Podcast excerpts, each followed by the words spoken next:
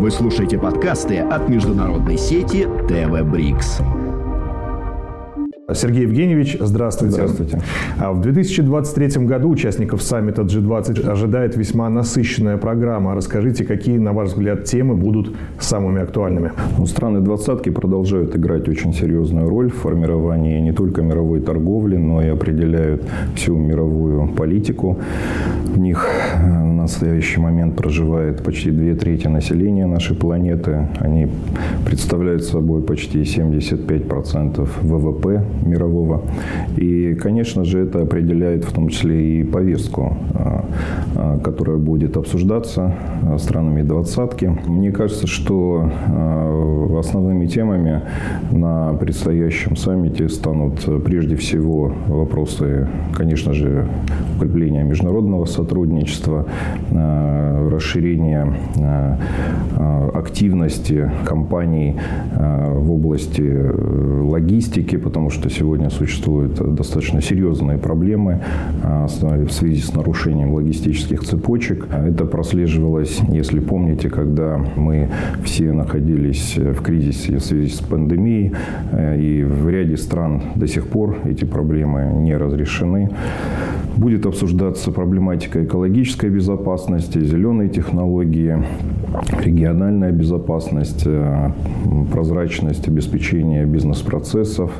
Э, я думаю, что обязательно встанет э, тема необходимости расширения использования национальных валют в международных расчетах. Все это станет, я думаю, что темой обсуждения стран двадцатки.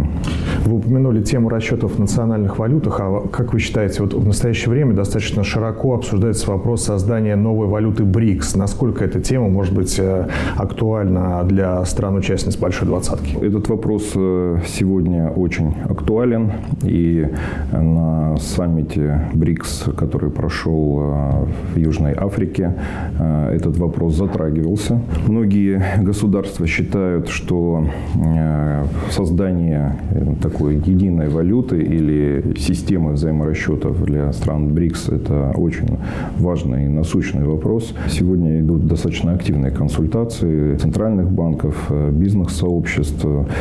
И я думаю, что э, в ближайшие годы э, мы увидим, что такая валюта будет создана. И точки зрения финансовых технологий, конечно же, еще очень многое э, предстоит э, сделать, но это необходимое условие для э, расширения экономической кооперации объединения БРИКС. А каким вы видите взаимодействие клуба «Большой двадцатки» в вопросах, связанных с изменением климата? Климатическая повестка обсуждалась э, двадцаткой в начале года. Делегация Москвы принимала активное участие э, в этом саммите. Э, Москва сегодня один из лидеров по использованию зеленых технологий. Мы были первым крупным мегаполисом Восточной Европы, который разместил зеленые облигации. буквально недавно держатели облигаций, получили выплаты купонные. Эти средства использовались для развития электрического транспорта, метрополитена, закупки а, электроавтобусов, развитию зеленых технологий. Тематика климатических изменений, она, вы знаете, постоянно присутствует практически на всех международных площадках. А, страны двадцатки а, были одними из первых, которые начали активно внедрять зеленые технологии и продолжают идти по этому пути. Хотя многие эксперты достаточно скептически относятся, например, к вопросам запрета на использование атомной энергии. Спорными являются ряд других решений, но тем не менее, я думаю, что Э, будущее за зеленой э, экономикой и Многие мегаполисы стараются стать э, углеродно-нейтральными, поэтому стратегии крупнейших городов мира обязательно присутствуют сегодня экологическая повестка. И Москва, я думаю, тоже будет являться лидером. Мэр Москвы уже объявил, что к 30 году мы планируем иметь в Москве только электрический транспорт. Как известно, на саммите будет обсуждаться расширение транспортно-логистической инфраструктуры. Расскажите, пожалуйста, в чем основные плюсы этого процесса для мировой экономики? Логистические цепочки были нарушены в период пандемии. Сегодня мы достаточно активно выстраиваем новые технологические процессы и э, транспортные коридоры. А, например, известный проект, в котором Российская Федерация активно участвует совместно с Азербайджаном, Ираном, Индией и другими странами. Это коридор Север-Юг, который позволит значительно ускорить э, э, перемещение грузов. Это такой известный проект, как Северный морской путь, который, мне кажется, также внесет свои коррективы в глобальные логистические цепочки.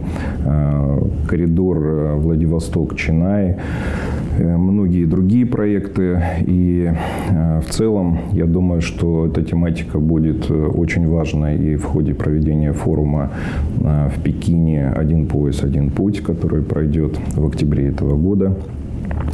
Но э, для развития, конечно же, и национальных экономик, и бизнесов, обеспечения мобильности, обеспечения надежности логистических поставок – это сегодня приоритет. И э, мы тоже, как правительство Москвы, активно участвуем в обсуждении этих вопросов. Сергей Евгеньевич, в 2023 году саммит G20 в Индии пройдет под лозунгом «Мир – одна семья». Как вы считаете, какой смысл организаторы вкладывают в эти слова? Я думаю, что это было очень мудрое философское решение, потому что мы все являемся жителями одной планеты, обязаны просто думать об обеспечении прочного, надежного мира а, без каких-либо изъятий или преференций для определенного рода а, стран или групп стран. Однополярный мир э, уже давно не в моде, поэтому э, достаточно бурно развиваются политические процессы, в ходе которых образуются новые э, платформы, такие как БРИКС, ШОС, очень активно демонстрируют интеграцию стран Евроазиатского союза. И эти процессы продолжатся. Я думаю, что мы увидим еще и а, такую интеграцию на межрегиональном уровне. По крайней мере, мы ощущаем это а, на примере правительства Москвы. Огромное количество крупнейших мегаполисов, макрорегионов стремятся выстраивать э, отношения э, друг с другом и в экономической области, и в области гуманитарных связей, культурных связей. А, поэтому тот лозунг, который был провозглашен Индией, а, мы одна планета, от нас одна семья, одно будущее, а, я считаю, будет геополитически определяющим в ближайшее время. Спасибо большое. Спасибо. Вы слушаете подкасты от международной сети ТВ Брикс.